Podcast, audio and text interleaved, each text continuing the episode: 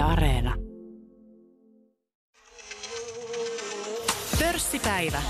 Toimittajana Mikko Jylhä. Yle Puhe. Tällä kertaa pörssipäivän vieraana on pitkäaikainen sijoittaja Erkki Sinkko. Tervetuloa. Kiitoksia. Erkki, sopiessamme ohjelman teosta ehdotit tapaamispaikaksi Stokkan kahvilaa. Kuitenkin sitten päädyttiin tämän koronan takia ja muutenkin käytännön syistä tapaamaan täällä Pasilassa Ylen tiloissa, mutta tämä, Stokkan kahvila, te olette käynyt siellä tuttava porukalla, kaveriporukalla, niin mitäs yli 30 vuotta?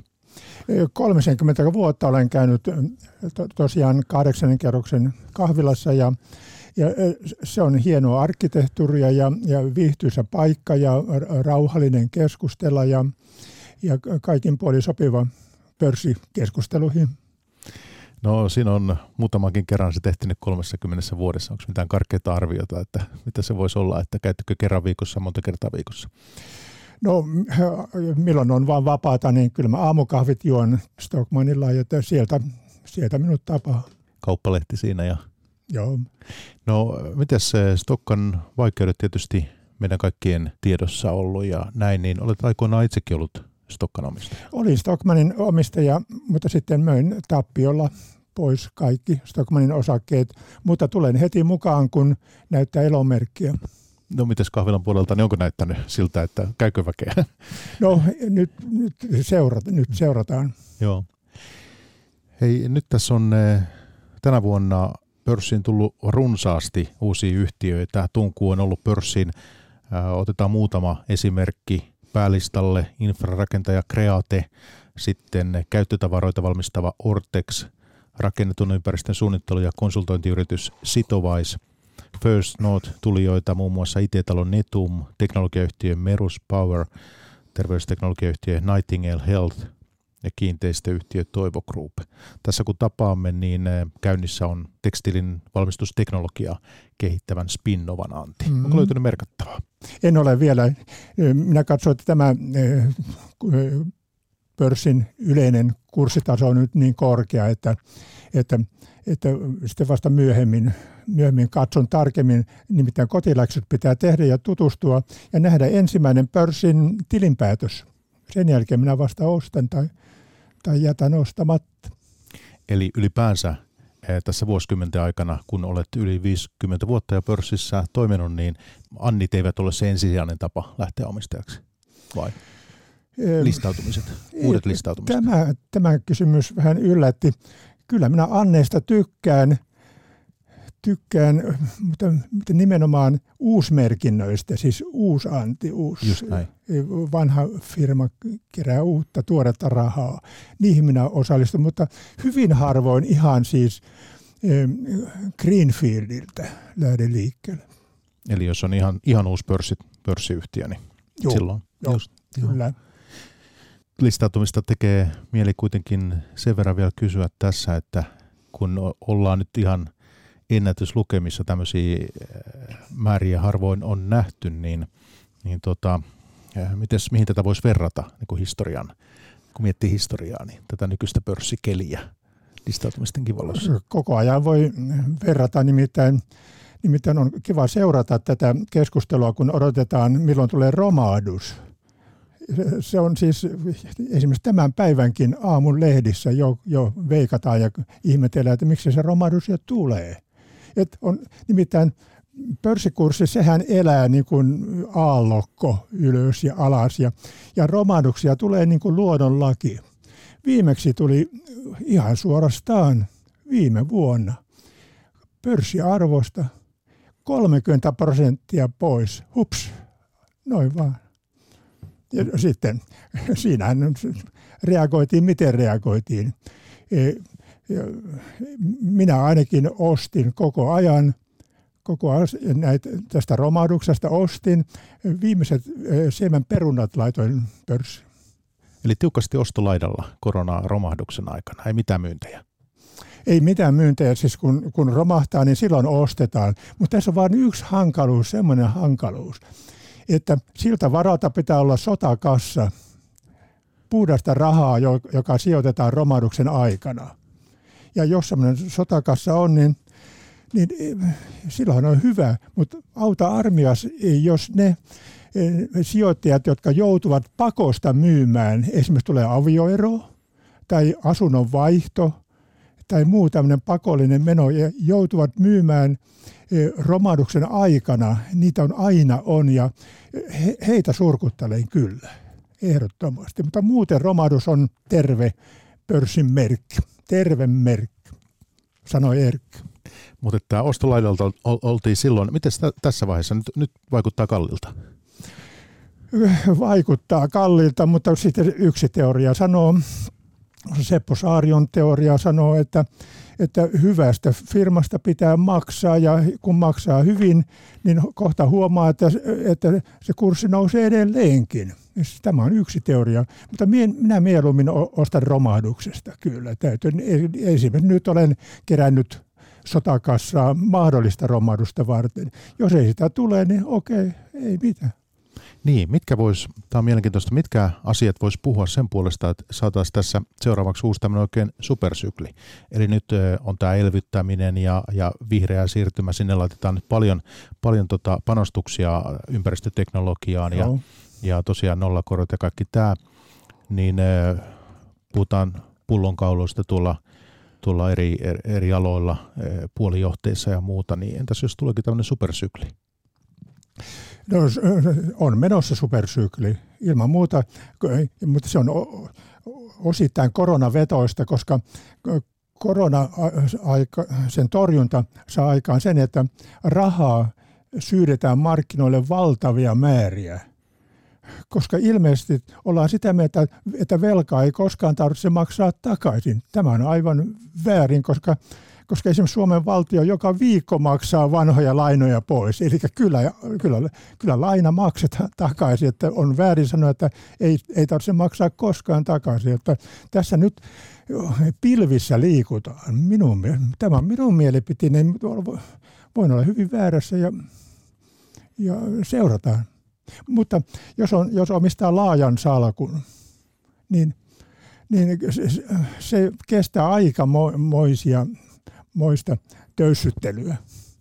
Kuinka monta riviä omassa salkussa on? Meidän riviä on, joo, tämä rivi on ihan oikea, koska on, on sarjoja A ja B ja näin. Siis, ja todellakin toimittaja keksi hyvän, hyvän sanan.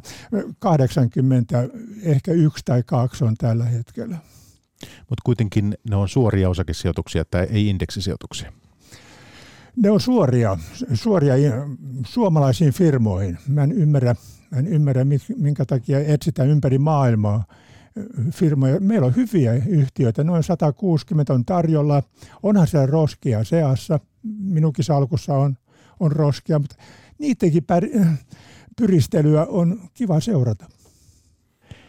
Mitä sitten ajattelet indeksisijoittamisesta? Öö, ihan, ihan hyvä. En, en minä sano pahaa sanaa. Siis tarkoitan tämmöistä ETF- sijoittamista. Se on, se on helppo. En minä itse sitä harrasta, koska mä hoidan itse salkun ja tykkään, koska se on harrastus samalla. Mutta semmoinen, joka ei ehdi, ehdi seurata, niin ETF vaan. Joo. Ja sitten toinen tänään hyvin tärkeä kirjainyhdistelmä on tämä ESG, vastuullisuuskysymykset. Niin eh, miten olet sitä kehitystä seurannut, koska tähän on tässä viimeisen parin kolmen vuoden aikana noussut todella paljon tässä sijoitusmaailmassa kuitenkin. Kyllä, minä uskallan sanoa, että se on, on mennyt ihan överiksi, tämän koko vastuullisuuspuhe. Minulle riittää semmoinen vastuullisuus, että pörssiyhtiö noudattaa pörssin sääntöjä. Eikö tämä aika rajua? Siis kun noudattaa pörssin sääntöjä, niin siinä on vastuullisuutta. Missä ovat vastuullisuuden rajat? Otetaan vaikka nyt erinomainen pörssiyhtiö Kesko. Pörssin parhaita yhtiöitä, parhaita johdettuja firmoja. E, kehu olevansa vastuullinen yhtiö, okei. Okay. Mutta samaan aikaan sen suurimmissa tavarataloissa myydään satoja hyllymetrejä alkoholijuomia. Sato, siellä on jossain City Marketissa kun lasketaan niin hyllymetrejä, siellä on satoja metrejä. Onko se vastuullista toimintaa, kun kaikki tiedämme, e, kuinka vaarallisia aineita nämä etylialkoholipitoiset juomat ovat ja mitä hirveätä tuhoa ne aikaansaavat kodeissa ja, ja en nyt sano, että puutarhassa, mutta, mutta ympäristössä. Varmaan niinkin voi sanoa, että... että tuota, no puutarhassakin ne, kyllä, kyllä sitä näkee, että myöskin puutarhassa aikaa saa. Okei, pidät siis ylilyöntinä tätä, tätä nykyistä vastuullisuus menee yli. Joo. Se on yliampuvaa kyllä ilman muuta. Kyllä täytyy sanoa, kun puhutaan nyt juuri Suomesta ja Suomen oloista, kyllä me elämme aika lailla vastuullisesti kaikilla tavalla. Hoidamme, osaamme hoitaa metsämme, osaamme hoitaa ilman, ilman laadun. Ei meitä tarvitse neuvoa. Minusta metsän hoidossa näköjään neuvovat sellaiset maat, jotka ovat myyneet metsänsä pois jo 2000 vuotta sitten. Espanja, Italia, Kreikka. Siellä on jo, siellä on parturoitu jo monta sataa vuotta sitten metsät. Nyt he neuvovat, miten meidän pitää eh, hoitaa metsiämme. Miten jos ajatellaan vaikka keskustelua, sijoituskeskustelua 70-80-luvulla? Aloitit osakesäästämisen 70-luvulla, 70-luvun alussa, 70, ja puhutaan sitäkin, mutta että se, että miten vastuullisuusasioita ympäristöasioita tämmöistä. Minkälaista keskustelua silloin oli? Ei minkäänlaista, ei todellakaan. En minä ainakaan muista, että olisi näkyvästi. Ympäristöliike alkoi hiljalleen herätä minussa koulussa. Minä olin vanhempana lehtorina tein koulutöitä. Kyllä sen huomasi, että jotkut, jotkut nuoret heräsivät luonnon puolesta ja, ja itse asiassa ensimmäinen Fiskar-sijoitus tuli tästä luontoajattelusta. Olimme Perniossa erään kaverin kanssa puolukka metsässä ja, ja tuota, se oli hienoa metsää ja hyv, hyvin oli puolukkaa. Ja mä kaverilta kysyin, kuka omistaa tämän näin hienon metsän. Hän sanoi, hän katsoi pitkään, että enkö mä mukaan tiedä, että Fiskars-yhtymä sen omistaa. Mä sanoin, että kiitos. Ja kun menimme kotiin, niin samana päivänä minä ostin ensimmäiset Fiskarsin osakkeet. Siis kyllä että siis nämä vastuullisuuskysymykset ja luontokysymykset, kyllä ne näköjään kumminkin käytännössä myöskin Erkin sijoituksiin vaikuttavat. Eli sinusta tuli metsäomistaja siinä samalla sitten? Niin, siis tämä, juu, metsä on yksi sijoitus, muoto. En itse omista omaa metsää, mutta meillä on aika hyvä salkku, jossa on yhtyneitä paperitehtaat, eli UPM, ja, ja se, on, se on mennyt erittäin hyvin. Itse asiassa, kun vuonna 70 noin aloitin osakesäästämisen, niin ostin ensin epähuomiossa yhtyneiden paperitehtaiden osakkeita, sitten Lohjaa ja Paraista. Okei, nämä rakennusyhtiöt olivat erinomaisia sijoituksia, koska silloin rakennettiin paljon, mutta yhtyneitä paperitehtaita jouduttiin, jouduttiin odottamaan kymmenen vuotta ennen kuin sitä alkoi tulla hyötyä. Ja nythän se on aivan loistava firma. Silloin Niilo Hakkarainen niminen toimitusjohtaja kovalla työllä ja taidolla nosti tämän yhtiön uudelleen maineeseen ja jaloilleen. Ja, ja hyvät toimitusjohtajat sen jälkeen jatkoivat Niilon työtä, että on kiva seurata juuri tämmöisiä asioita ja siihen tarjoutuu tilaisuus – kun, kun omistaa itse suoraan osakkeita. Sinulla on tosiaan osakesijoittamisesta kokemusta yli 50 vuoden ajalta. No, raha näyttelee tietysti paljon, mutta jos ei heti osta omaa asuntoa, ei osta heti omaa autoa, ei heti lähde kallille etelän matkalle ja, ja säästää tälleen pesämunaa ja laittaa sen pörssiin – niin siitä se lähtee. Mutta kyllä minä kyllä varsin nollasta lähdin nuorena miehenä, mutta onneksi olin hankkinut hyvän työn, työpaikan ja koulutuksen vanhempana lehtori, olin vanhempi lehtori, lukion opettaja ja töitä riitti. Opetin, opetin siis sopivasti historiaa, taloustietoa ja äidinkieltä. Ja se oli semmoinen niin rautainen yhdistelmä, että en päivääkään ole ollut työttömänä. Kirjoittaminen, pörssistä taloudesta kirjoittaminen on ollut kuitenkin tärkeä osa sinun Kyllä. uraasi. Olet muun muassa pörssikolumneja kirjoittanut, kirjoittanut ja yksi tästä koottu kirja, tällainen sihtauksia se on mulla tässä mukana särmikkäät pörssikolumnit vuosilta 85-98 jälkiviisaudella maustettuna. Ja tässä ää, alussa kerrot muun muassa sitten, että aloitit hetkinen Helsingin Sanomista 50-luvulta ja sen jälkeen kirjoitit myöhemmin Aviisissa. Opiskelit Tampereen yliopistossa ja Aviisi on siellä tämä, tämä opiskelijalehti. Siitä se lähti tämä kirjoittamisen polku. No sitten tosiaan niin Helsingin Sanomista yllättävää kyllä, siis nuorten, nuorten osasto.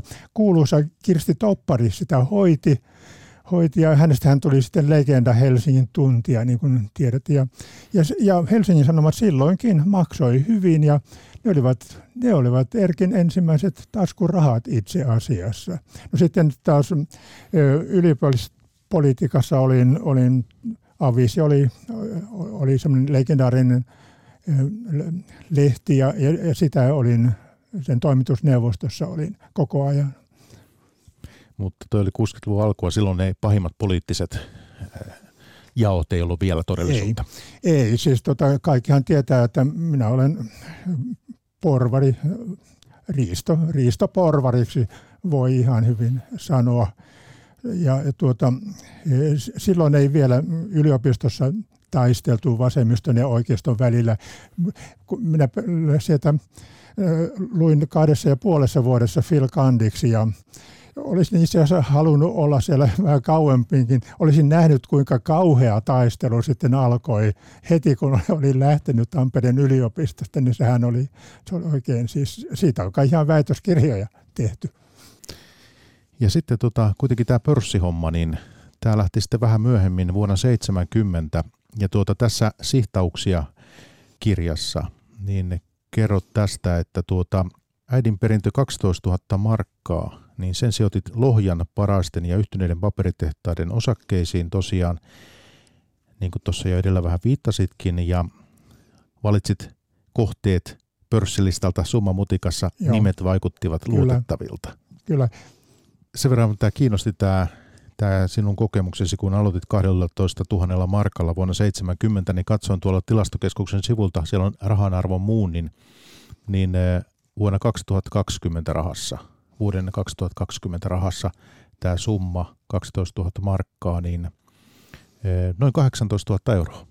Sillä Kyllä. lähdettiin liikenteeseen. Siis en, en, en tyhjästä todellakaan ihan lähtenyt, mutta samalla, samalla perustin perheen ja, ja syntyi lapsia ja muita tällaista oli touhua, niin en oikein eh, vielä pystynyt keskittymään. Mutta en siis, nyt täytyy kyllä sanoa, että en, en ihan rahattomana, en todellakaan lähtenyt mukaan. Niin kuin moni joutuu lähtemään ihan, ihan pennittömänä. Miten tämän sijoittaja polun ja uran varrella sitten niitä suurimpia onnistumisia ja sitä epäonnistumisia? Kumpiakin on. Ja onnistuminen liittyy ihan tämä, tähän päivään ja QT Group-nimiseen pörssiyhtiöön. Se jakautui, se syntyi jakautumalla Digia-nimisestä yhtiöstä ja lähtöhinta oli jotain kuusi tai seitsemän euroa vielä kolme, neljä vuotta sitten. Siitä se sitten lähti nousemaan.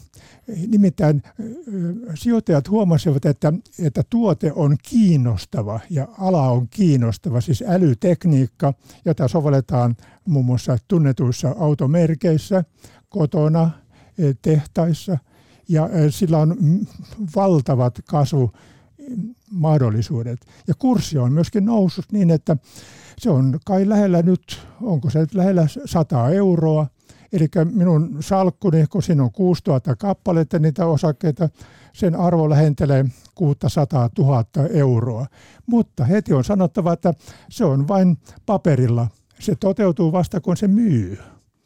Ja, ja sitten näistä onnistumisista kyllä, kyllä niitä on, on paljon – paljon muitakin, mutta mä, tämä QT Group on kuitenkin niin ylivoimainen, että en mä nyt haluaisi joku Fordin, aikaisempi menestyminen Fordin osakkeiden myynti oli aikamoinen sysäys osakisalkuun joskus 80-luvulla. Sitten menetyksiä. Menetyksiä on yksi suuri ja se on juuri tämä tiimari, kuuluisa kauppaliike, joka teki kauniin konkurssin. Ei mitään mahtanut. Ja olen sanonut, että silloin, silloin Erkki menetti hyvän auton hinnan, merkkikin on mainittu.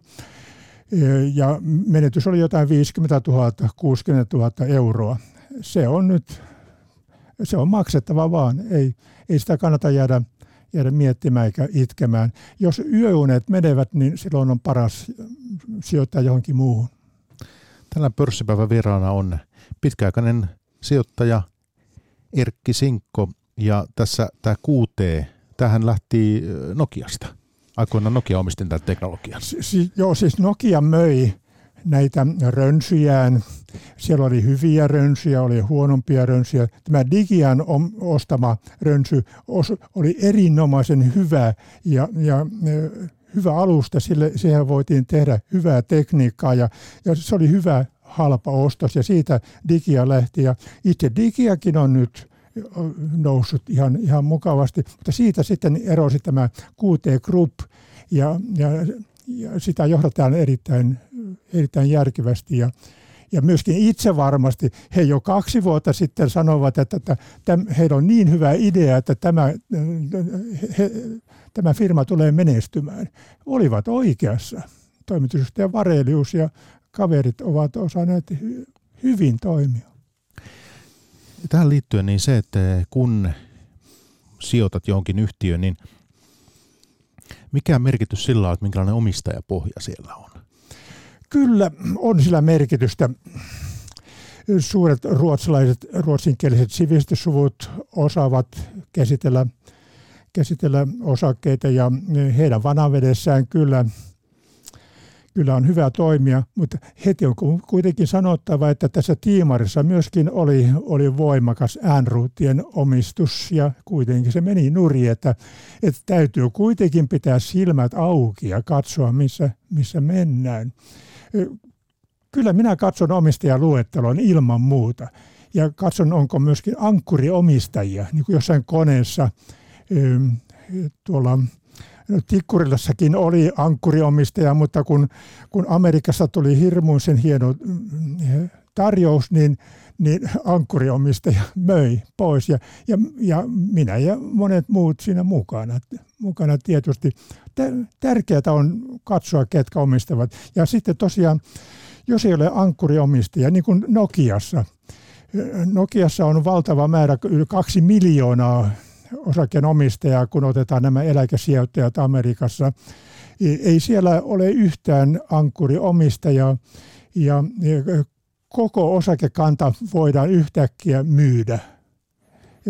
Minä pikkusen vierastan täl, tällaisia tapauksia.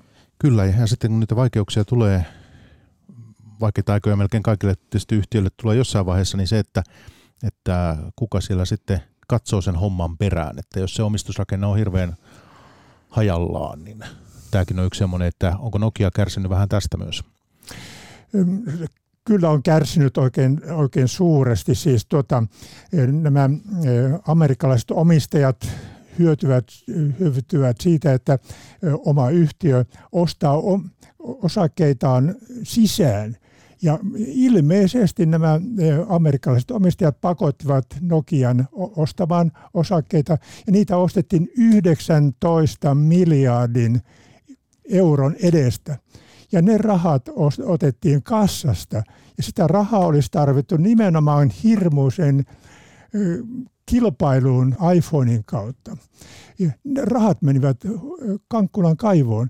Noin 2005 minä luin amerikkalaisesta talouslehdestä, se taisi olla Fortune, lehden, jossa käsiteltiin älypuhelimia ja hipaisutekniikkaa. Se, se oli pitkä artikkeli, semmoinen kolme, neljä sivua, viisi sivua. Kertaakaan ei mainittu Nokian nimeä, ei myöskään Ericssonin, vaan kaikki, oli, kaikki käsitteli tätä uutta tekniikkaa silloin, silloin olisi pitänyt sijoittajan ymmärtää, minä möin puolet Nokiaa pois, kyllä. Mutta sitten puolet jäi roikkumaan ja, ja Nokiasta sen jälkeen tuli kohtalaisen arvoton osake, jopa niin, että Nokia ei tällä hetkellä edes maksa osinkoa. Siis kyllä tämmöinen lukeminen ja, ja tarkkailu kannattaa ja, ja kannattaa ottaa tosissaan nämä, nämä tiedot, jotka, jotka julkistetaan. Ja tietoa on paljon. Sitä tulee valtavat määrät. Niin nämä osingot, kuinka tärkeä osa niillä on, on ollut sinulle? Aivan ratkaisevan tärkeää. Sieltähän tulee sitä sijoitettavaa pääomaa ja sitten elämiseen tarvitaan rahaa. rahaa. Meillä on isot osinkotulot tällä hetkellä. Ne on, onko tässä nyt sanottava jotain?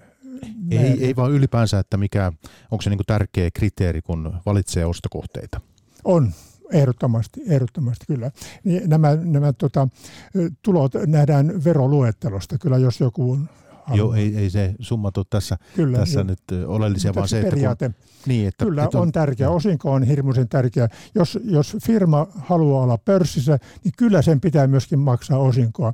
Kim Lindström kai laski tässä hiljattain, että pörssissä on, onko se 40 vai 50 firmaa, jotka eivät kerta kaikkiaan maksa osinkoa. Eivät jaksa maksaa tai eivät halua maksaa.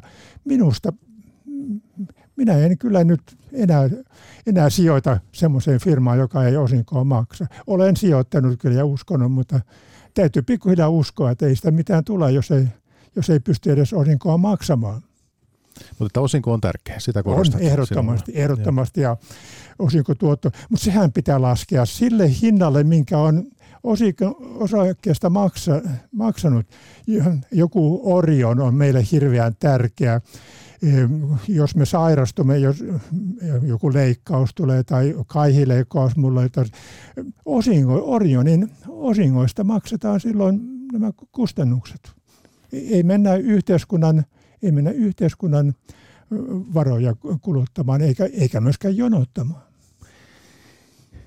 Miten sitten muuten kuin osinkojen kautta niin luonnehtisit sitä omaa sijoitusstrategiaasi, että minkälainen se on ollut? Mitä jos meillä on nuoria kuuntelijoita kyllä, siellä? Kyllä siellä? tämä on aivan yllättävä. Ajattelin tätä asiaa, ajattelin, että sitä kysytään. Niin yllättävää on, että inflaatio on auttanut ainakin meitä kovasti. Just ennen vanhaan nimittäin oli kova inflaatio, muistan jopa 18 prosenttia vuodessa. Se on aika varma luku, tämä kahdeksan, mutta kumminkin 10 prosenttia ja näin rahan arvo, mutta se kompensoitiin pörssiyhtiöissä ilmaisosakeanneilla.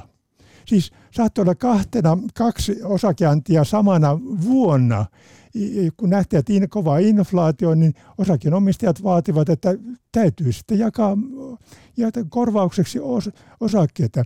Ja sitten kun in, tämä osakkeen määrä se lisääntyy valtavasti ja sitten kun inflaatio pysähtyi 90-luvulla, mentiin Euroopan unioniin, niin, niin oh, kuinka ollakaan. Salkussa olikin valtava määrä osakkeita, jotka, joiden arvo lähti nousemaan hyvää vauhtia. Tämä on semmoinen, mitä...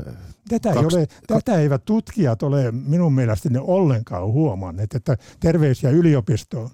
Mutta se, että 2000-luvun sijoittajan, niin on vähän vaikea tätä hahmottaa, että, että näitä anteja mm. järjestettiin. Niin, Todella tiheästi. Myöskin siis niin. siis tämmöisiä, että rahaa kerättiin myöskin, mutta aina alennuksella. Siis 10 prosentin alennuksella kun minä aloitin Vaalan lukiossa nuorena miehenä opettajan uraan, niin hämmästyin, kun opettajille lähetettiin osakeanti esite, Huhtamäki sen lähetti ja, ja siinä sanottiin, että opettajat merkitkää Huhtamäen hyviä osakkeita. Saatte 10 prosentin alennuksen. Se oli itse asiassa semmoinen ensimmäinen kosketus pörssiin. Se oli jos 60-luvulla kun aloitin opettajauraa siis Vaalan, Vaalan lukiossa tuolla Oulun, Oulujärven rannalla.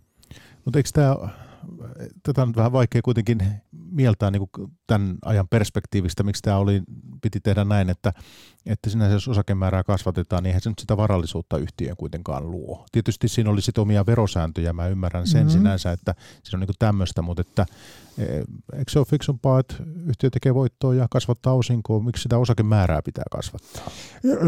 Koska osakkeen omistajat vaativat, kun näkivät, että, että inflaatio vie heidän, heidän ostovoimaansa.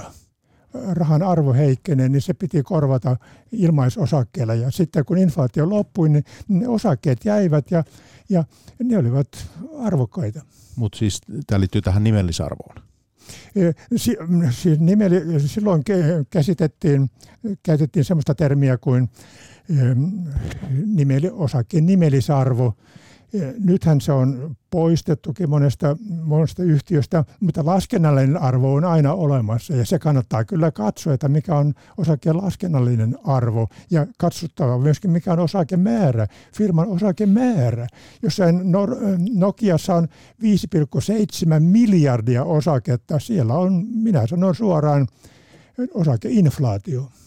Niin ja just siksi äh, tämä minua niin kuin hämmentää, miksi, äh, kun, kun ei se yhtiö sitä sen paremmaksi muutu, vaikka sillä olisi kuinka paljon osakkeita, niin miksi tämä, miksi tämä piti järjestää näin, mutta se liittyy nimenomaan siis aikoinaan 70-80-luvulla, kun oli näitä rahastoanteja, eikö mm, ollut? Ja sitten oli u- uusmerkinnät, oli myös tämmöinen toinen. Uusmerkintä niin. oli, oli sillä, kun kerättiin, kerättiin rahaa, siis oli rahastoanti ja uusmerkintä ja uusmerkinnässä kerättiin rahaa, mutta alennuksella. Mutta niin on nytkin. Kyllä nytkin saa alennuksen. Vanhat omistajat saavat halvemmalla osakkeita tänä päivänäkin. Joo, mutta että silti, että tämä oli niin keskeinen osa sen ajan niin sijoitus, sijoitusmaailmaa ja sijoittamista, niin se tuli edelleen, mutta se liittyy tähän nyt tähän nimellisarvoon nimenomaan. Kyllä, kyllä. Mutta sitten osakesäästäjien järjestö siellä oli nuori mies Jaakko Ravald esimerkiksi keksi 80-luvun lopulla sellaisen ajatuksen, että hylätään tämä sidos nimellisarvoon, että prosenttia, osinkoa, osinkoprosenttia nimellisarvosta ja otetaan ö, osinko tuloksesta.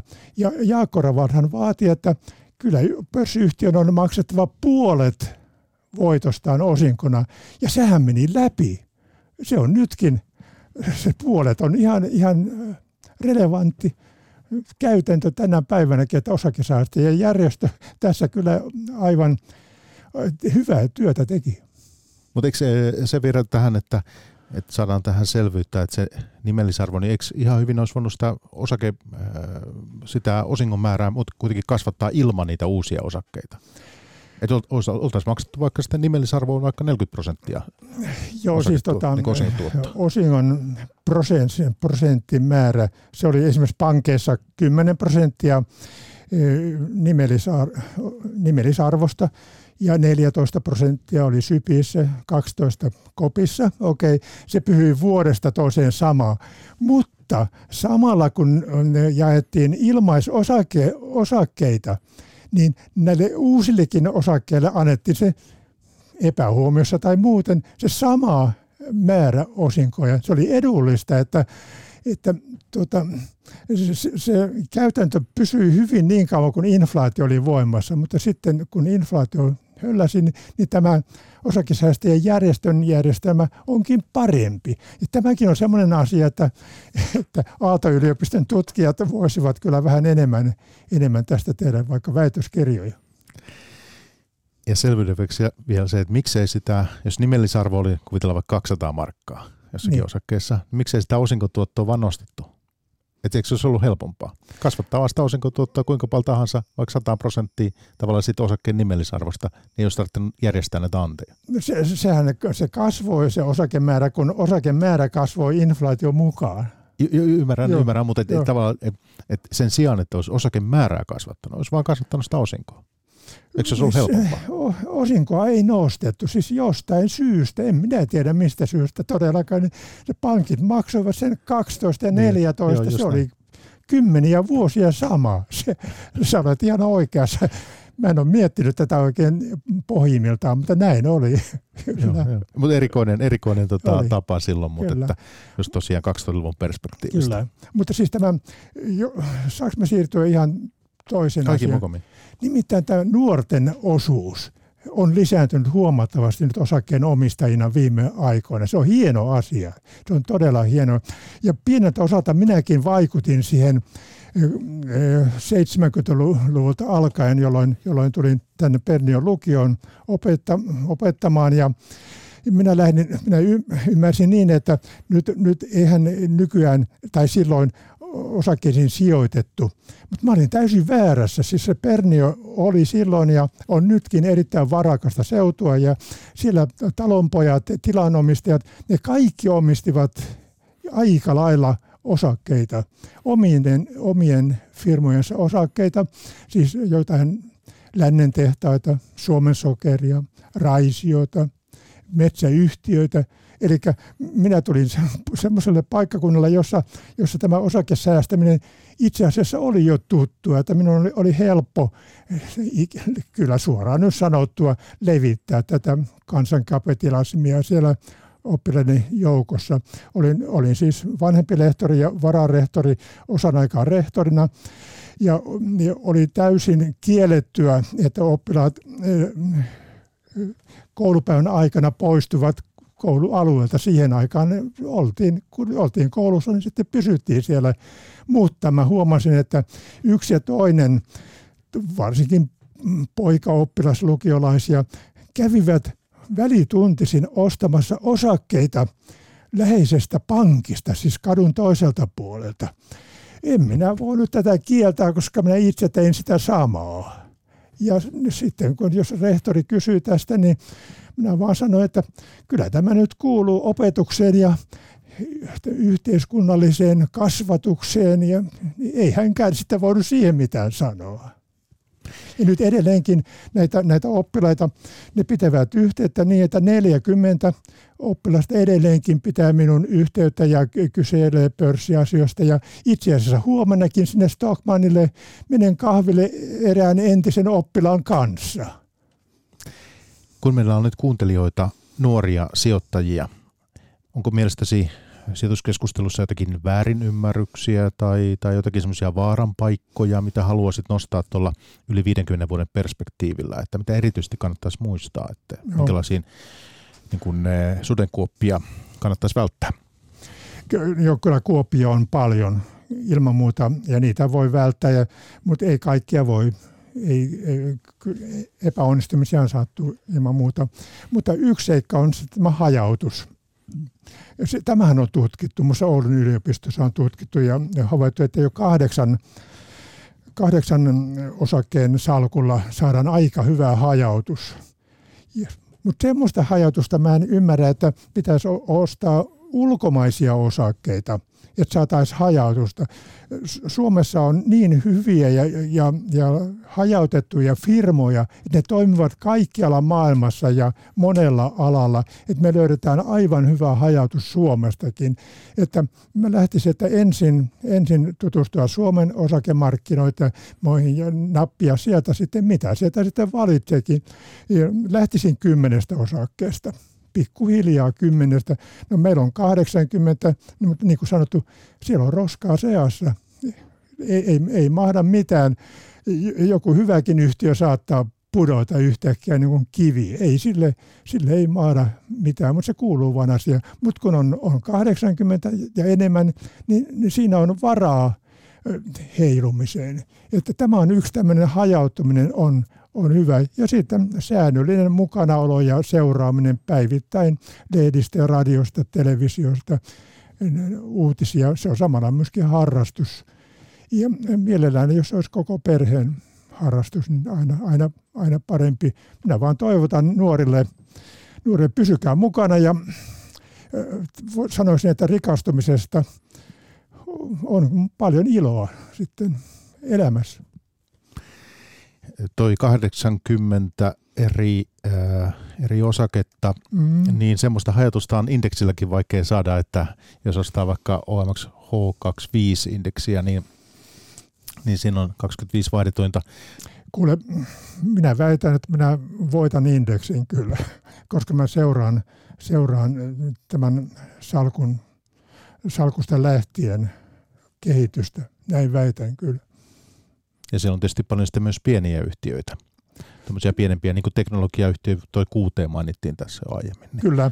Ja, ja sitten yksi asia, yksi asia, joka voittaa, voittaa kyllä kaikki indeksit, on tämä ulkomaisten, ulkomaalaisten kova kiinnostus suomalaisiin osakkeisiin. meillä on niin hyviä yhtiöitä, että ulkomaiset ostajat haluavat maksaa näistä 50 prosenttia, jopa 100 prosenttia enemmän kuin pörssikurssi. Ja, ja kun, kun on, on hajautettu salkku, niin näitä rusinoita kyllä osuu koko ajan. Minä itse olen, olen hyötynyt suuresti U-teknikistä, Tikkurilasta, Alström, Munksjöstä ja nyt, nyt on tulossa tarjous Adapteo-nimisestä erinomaisesta firmasta. Tämä tulo, tämä lunastustulo, se on niin, niin suuri tuloerä, että se voittaa jopa osingot ja, ja tämmöiset normaalit no, myyntivoitot. Että, että yksi neuvo, mitä mä voisin antaa, on etsikää pörssilistalta semmoisia firmoja, jotka kiinnostavat ulkomaalaisia, ovat, toimivat semmoisella alalla, joka, joka kiinnostaa ja joka kasvaa. En mä nyt mene, en mä voi sanoa mitään nimiä, yhtiöiden nimiä. Ne vaihtelevat päivittäin ja ylimpään koko pörssitoiminta vaihtuu nopeasti. Me tässä ollaan juteltu tunnin verran, kun lähdetään pois kahville, niin, niin tuota avataan, avataan kännykkä ja katsotaan pörssitilanne. Minä veikkaan sataprosenttisesti, siellä on taas jotain mielenkiintoista. Jopa tässä tänne tullessa oli, tuli mielenkiintoinen seikka. Tikkurilan entinen toimitusjohtaja siirtyy Oriolan toimitusjohtajaksi. Ja, ja koska kysymys on erittäin pystyvästä yritysjohtajasta, Oriolan kurssihan nousi heti. Ja, ja kun minä pääsen kotiin, niin minähän ostan Oriolan osakkeita heti pikkusen lisää. Näin se menee, näin se menee. Eikö se ole toisaalta vähän sääli, että suomalaisia hienoja yhtiöitä päätyy sitten ulkomaisiin omi käsiin? Tässä minä olen vähän erikoista mielipidettä. Minun mielestä on, on hyvä, että meillä on, on hyviä, niin hyviä yhtiöitä, jotka kiinnostavat. On meillä aina ollut, niin kuin historiasta muistat, niin joku lääketehdas Leiras myytiin Saksaan. Nyt maailman suurin lääketehdas Bayer – sijoittaa yli 200 miljoonaa Turkuun lääketehtaaseen. Edelleenkin ASEA osti Strömberin pienellä hinnalla ja, ja kävi niin ilmi, että Strömberin tehtaat ovat aivan loistavat ja, ja, ja ASEA teki hyvät kaupat siinä ja, ja Strömberg jatkaa. Ja, ja monia, monia muita tämmöisiä hyviä on. Mutta, mutta on hyvä, että tulee uusia firmoja ja ne pannaan kuntoon ja sitten ne myydään ulos ja, ja otetaan rahat ja, ja juostaan. Eikö se ole aika reipasta toimintaa? Ja sijoitetaan näistä uudelleen pörssiin. Joo, se on, se on nykyaikaista pörssiä tämä. Niin, sinä et ole tästä huolissasi? En, en, en, en ollenkaan. En, en, en todellakaan. En. Mutta monet ovat, minä tiedän, ja ne siis kansallisesti katsottuna olisi, olisihan se tietysti kiva, jos me, me omistaisimme mahdollisimman paljon. Mutta täytyy nyt kyllä vaan sanoa, että emme omista edes yhtiöitä paperitehtaita. Siellä on jo 60-70 prosenttia ulkomainen omistus. Nokiassa on 80 prosenttia ulkomainen omistus. Monet yhtiöt tässä pitäisi nyt joku luettelo olla, mutta sieltä voitte etsiä. Su- suuri määrä osakeyhtiöitä kuuluu ulkomaisille omistajille. Siellä on Enso, Stura Enso, esimerkiksi Nordea, Evri, tämä, tämä tieto Evri, suuria, siellä on ulkomaisia omistajia.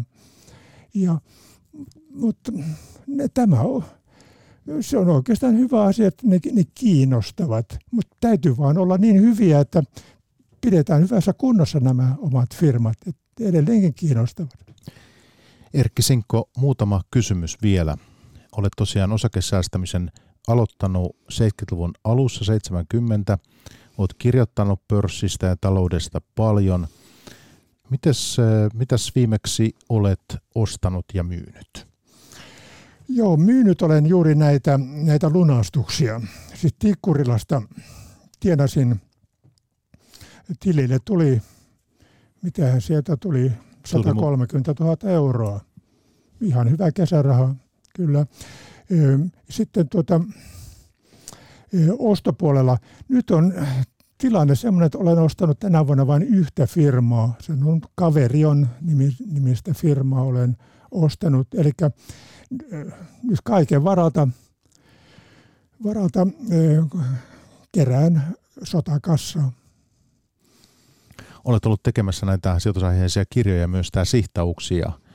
Tuossa jo aiemmin mainittiin, tässä on näitä pörssikolmoneja koottuna. Sitten yksi tämmöinen, minkä olette tehnyt, tehneet Kristina Ritvoksen ja Sirkka-Liisa Roineen kanssa, ilmestynyt 87 Markat tuottamaan – piensijoittajaopas. Mm. Tämän kanssa otin uteliaisuudesta tähän ja lueskelin, että, että minkälaista se sijoituskeskustelu ja kulttuuri on aikoinaan ollut. Ja otetaan ihan lyhyt poiminta tässä. Tässä puhutaan pörssikaupasta 80-luvun malliin. Käynti pörssiistuntoa seuraamassa on osakesäästäjän huippuhetkiä, jo itse pörssitalo on näkemisen arvoinen, kestää hyvin vertailun. Katsojat pääsevät lehtereille, joilta istunnon seuraaminen käy helposti. Alhaalla istuvat meklarit ja painelevat osto- ja myyntitarjouksia valotaululle. Aina ylempi ostotarjous syrjäyttää alemman ja myyntipuolella alempi ylemmän. Kun hinnat yhtenevät, kello kilahtaa ja kaupat syntyvät. Taulun valojen lukumäärästä voi päätellä, kuinka laajaa kiinnostus osakkeen ostoon ja myyntiin on. Kun istunnon johtaja on käynyt listan läpi, hän lopettaa julkihuudon, sulkee ohjainpulpetin ja poistuu pörssiklubiin lounaalle. Meklarit jäävät jälkipörssiin tekemään lisää kauppoja. Usein sovitaan aivan pienistä eristä, mutta toisinaan jopa kymmenien miljoonien markkojen arvoiset osakesalkut vaihtavat omistajaa. Osakekauppa on niin vilkastunut, että meklarit työskentelevät sen parissa aamu kymmenestä pitkälle iltapäivään. Loppupäivä kuluu kauppojen selvittelyyn. Joo, se oli, se oli hyvin idyllistä toimintaa. Ei se vilkasta ollut verrattuna nykypäivään. Ja sitten tämä päivän pituus. Kyllä minä luulen, että meklarit nyt siellä tietokoneiden ääressä tekevät pidempää päivää. Ei ne lähde lounaalle kello 14, ei todellakaan. Käsityönä tehtiin, tehtiin, pörssikin oli analoginen pörssi. Ei siellä ollut tietokoneita siihen aikaan. Ja kaikki oli kivaa ja minäkin tein väitöskirjaa, tein, tein se, se oli 70-lukua, niin kävin, kävin yliopistolta aina välillä. Minä kävin kyllä lounalla, lounalla en nyt pörssiklubilla, mutta lounalla ja, seurasin sitten tätä, tätä pörssin toimintaa sitä lehteriltä, josta, joka mainitaan tässä. Ja se oli ihan kivaa, kivaa semmoista kiireetöntä ja tiettyjä, olisi kiva seurata tiettyjä rituaaleja, joita muussa Raimo Ilaskivi oli tunnettu pörssin johtaja ja, ja hänellä oli oma tyylinsä ja hänen apulaisillaan oli oma tyylinsä ja kaikki oli tämmöistä idyllistä ja kivaa, mutta pienimuotoista. Pahimmillaan oli vaihto niin vähän, että osakkeita vaihtui vain omakotitalon verran koko päivässä miten, mikä se päivävaihto nyt tänään, tänä vuonna voi olla, tai tänäänkin. Sehän on valtava, valtavan suuri. Tuo olisi ollut kiva kyllä nähdä, nähdä nykyisin. Tietysti täysin mahdotonta, voi vaan katsoa vanhoja, vanhoja videopätkiä ja muuta, mutta niitäkin on joskus on uteliaisuudesta katsonut. Että. Kyllä ja siinä se oli myöskin tyylikatsaus, koska nämä meklarit olivat tyylikkäitä miehiä ja, ja, ja naisia, pukeutuneet tavallisesti liitu raitaan ja, ja, ja tip-top ja, ja kaikki oli niin kohteliasta ja, ja tyylikästä. Se, se oli ihan kiva. Ja siellä oli tällaisia kuuluisia hahmoja sitten varmaan. Mitä muistat? Minkälaisia No, kuulosta, kuulosta. Westerlund-niminen Sypin meklari oli sangen kuuluisa. Nyt tämä kysymys tuli niin yhtäkkiä, että minun pitäisi kelata sitten enemmän, mutta mä muistan ainakin, ainakin tätä Westerlund oli tämä, tämä Sypin kuuluisa meklari. Hänen, hänellä oli semmoinen ohje osakkeenomistajille, että jos myyt, niin älä myy kaikkia, vaan myy 50 prosenttia ainoastaan, jotta ei tule paha mieli, jos käykin, käykin toisin. Tuleeko mieleen sieltä kuumalta 80-luvulta jotain muistoja vielä erityisesti semmoisia? Silloinhan osakkeet oli paperisia, että niitä piti sitten, eikö se ollut aika hankalaa niitä sitten? Se oli hankalaa, mutta mukavaa, koska asioitiin pankeissa sellaisten virkailijoiden kanssa, jotka tunsivat asian ja, ja paneutuvat myöskin asiakkaan ongelmiin ja, ja oli kiva tavata. Parhaimmillaan he tarjosivat jopa kahvit vakioasiakkaalle. Eikö se ole kivaa? Ja sitten viimeisiä viimeisiä tietoja sai. Ei tietenkään, ei heillä ollut oikeus suosittaa mitään osaketta, mutta, mutta rivien välistä aina tippui jotain kivaa tietoa. Niin silloin 80-luvulla nämä sisäpiirisäännöt ja muut, nämä oli aika toisenlaisia. Ne oli väliä, kyllä täytyy sanoa. Minähän olin sitten myöhemmin Uuden Suomen Iltasanoman Sanomien ja kauppaleiden pörssikolumnisti, vapaa, vapaa toimittaja. Ja, ja minun aikana jo oli aika tarkat eettiset säännöt, joita minäkin noudatin. Mutta ennen vanhaan kuulemma näitä, näitä kolumnisteja eivät nämä säännöt kovin, kovin ne, koskeneet, vaan, vaan eräskin, en nyt voi mainita nimeä, säälimättömästi vedätti kursseja kehumalla jotain ilman perusteita. Siis ilman perusteita ja oli ensin ostanut varmaankin ja, ja sitten menee, menee kehumaan sitä ja kurssit nousee. Sehän on täysin moraalitonta ja, ja lain vastaista. Sitähän joutuu linnaan. Mutta että tiedät, että tällaista on aikoinaan tapahtunut. Kyllä, siis tämmöinen tieto levi, on levinnyt ihan yleisesti kyllä. Tota, Tämä sama kirja, Markat tuottamaan piensijoittaja opas, niin tässä on myös tämmöinen tulevaisuuden pörssi. Tämä oli ihan mielenkiintoinen tämmöinen lyhyt katkelma, olen kirjoittanut sen tänne. tänne tota, mä voisin tämänkin lukea. Huominen pörssi on tietokonepohjainen. Se toimii reaaliajassa ja tietoverkko yhdistettynä. Kaupan tekoa voidaan seurata vaikkapa pankkisalissa tai kodin tietohuoneessa. Pörssillä on tietysti oma osakeindeksi ja tietopankki. Osakekirjat eivät enää liiku, vaan todisteliput korvaavat ne. Kauppa käy sujuvasti ja ruuhkat häviävät. Tarjonta on nykyistä suurempi, osakeyhtiöiden verokohtelu yhtenäistetään, jolloin uusia yhtiöitä hakeutuu pörssiin. Meklarin lista käy tarpeettomaksi. Sitä vastaavat maakuntapörssit, joissa voidaan noterata aivan pieniäkin yrityksiä. Tämä on jännä. Mutta siis tämä on tavallaan, mä ymmärrän tätä niin, että täällä olisi, meillähän on vaikka First Note, tämmöisiä pieniä yhtiöitä tavallaan. Että... Tämähän meni ihan nappiin suurin piirtein. Maakuntapörssit, kyllä Turussa yritettiin. Onko tämmöinen ollut? On, Hamburger Börs. kyllä, mutta se, se on remontissa. Se Turku oli kuitenkin liian pieni siihen vielä. Siis, hämmästyttävän hyvin tämä on toteutunut. Mutta tässä on myös osake, tuota, osakerahastoista, sijoitusrahastoista kirjoitat ja, ja, tota, ja optiot tuli sitten muotiin sit vuosituhannen vaihteessa, oli paljon optiokeskustelua. Nyt se on hiljennyt paljon Joo. ja näin.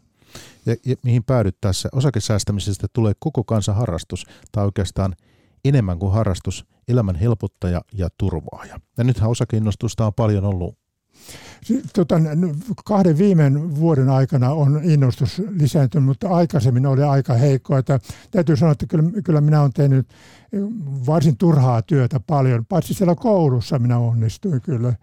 Koulussa, juuri siellä Pernion lukiossa jo, ja siellä oli tietysti oppilaat olivat myöskin mukana. Tunnetun oppilas oli Karita Mattila, kuuden laudaattorin ylioppilas, erittäin lahjakas.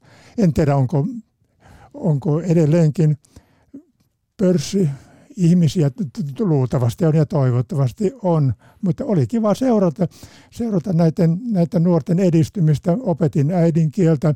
Tavoitteena oli, että joka toinen kirjoittaa laudaattorin.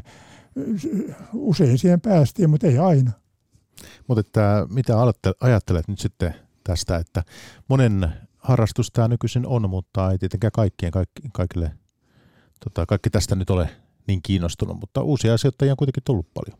On tullut, on tullut paljon ja tulee koko ajan. Ja niin kuin sanottu, nuoret juuri ovat, ovat innostuneet. Heillä on ihan kerhoja ja sitten koulussa vedetään sijoittajakerhoja ja on ihan siis tämmöisiä yrittäjälinjoja perustettu koulu ja se on hieno, hieno asia. Siis jotain, jotain vastakohtaa pitää saada hyvinvointivaltioajatuksella. Hyvinvointivaltio lähtee siitä, että että valtiovalta ja, ja, ja kunnat keräävät rahaa kansalta ja sitten poliitikot sotkevat sitä rahaa ja jakavat uudelleen, uudelleen kansalle. Kansankapitalismi minun mielestä on vastakkainen pyrkimykseltään. Eli että lähdetään siitä, että ihminen itsekin voi tehdä jotain, että koko ajan ei tarvitse olla käsi ojossa yhteiskunnan suuntaan. Tämä on se pohjaidea. Aivan. Meillä alkaa nyt aika tulla täyteen Erkki Sinkko. On ollut kiva, kiva keskustella. Minkälaisia kesäsuunnitelmia 2021, kun nyt ollaan vähitellen tästä koronastakin pääsemässä? No, meillä on kaksi tytärtä ja heillä on viisi, viisi lasta ja nyt nuorin pääsi Ressusta ylioppilaaksi ja, ja hänen ylioppilasjuhlansa vielä onnistuvat, että se, se, se nyt on lähinnä, lähinnä sitten tuota, semmoinen juhla, juhlakohde. Mutta kun tämä korona nyt loppuisi, niin Tukholma on parhaimmillaan olemme käyneet kymmenen kertaa vuodessa Tukholmassa. Me tykkäämme niin kovin paljon tästä kaupungista. Miten se, et ole kuitenkaan vuosien mittaan sitten lähtenyt sijoittamaan ruotsalaisiin yrityksiin? Valitettavasti tässä iässä en, en, mutta kiinnostaa kyllä kovasti ja olen niitä tutkinut ja mun tuttavani ovat innostuneet ja hyvin menestyneet ja onnittelen. Minä vaan onnittelen heitä ja odotan, että tarjoavat kahvia. Mutta hei, eh, Erkka Sinkko, oli kiva tavata tässä ja hienoa, että pääsit vieraaksi pörssipäivään. Ja kiitos. kiitos. Ja oikein hyvää kesää. Kiitos samoin. Pörssipäivä. Toimittajana Mikko Jylhä. Yle Puhe.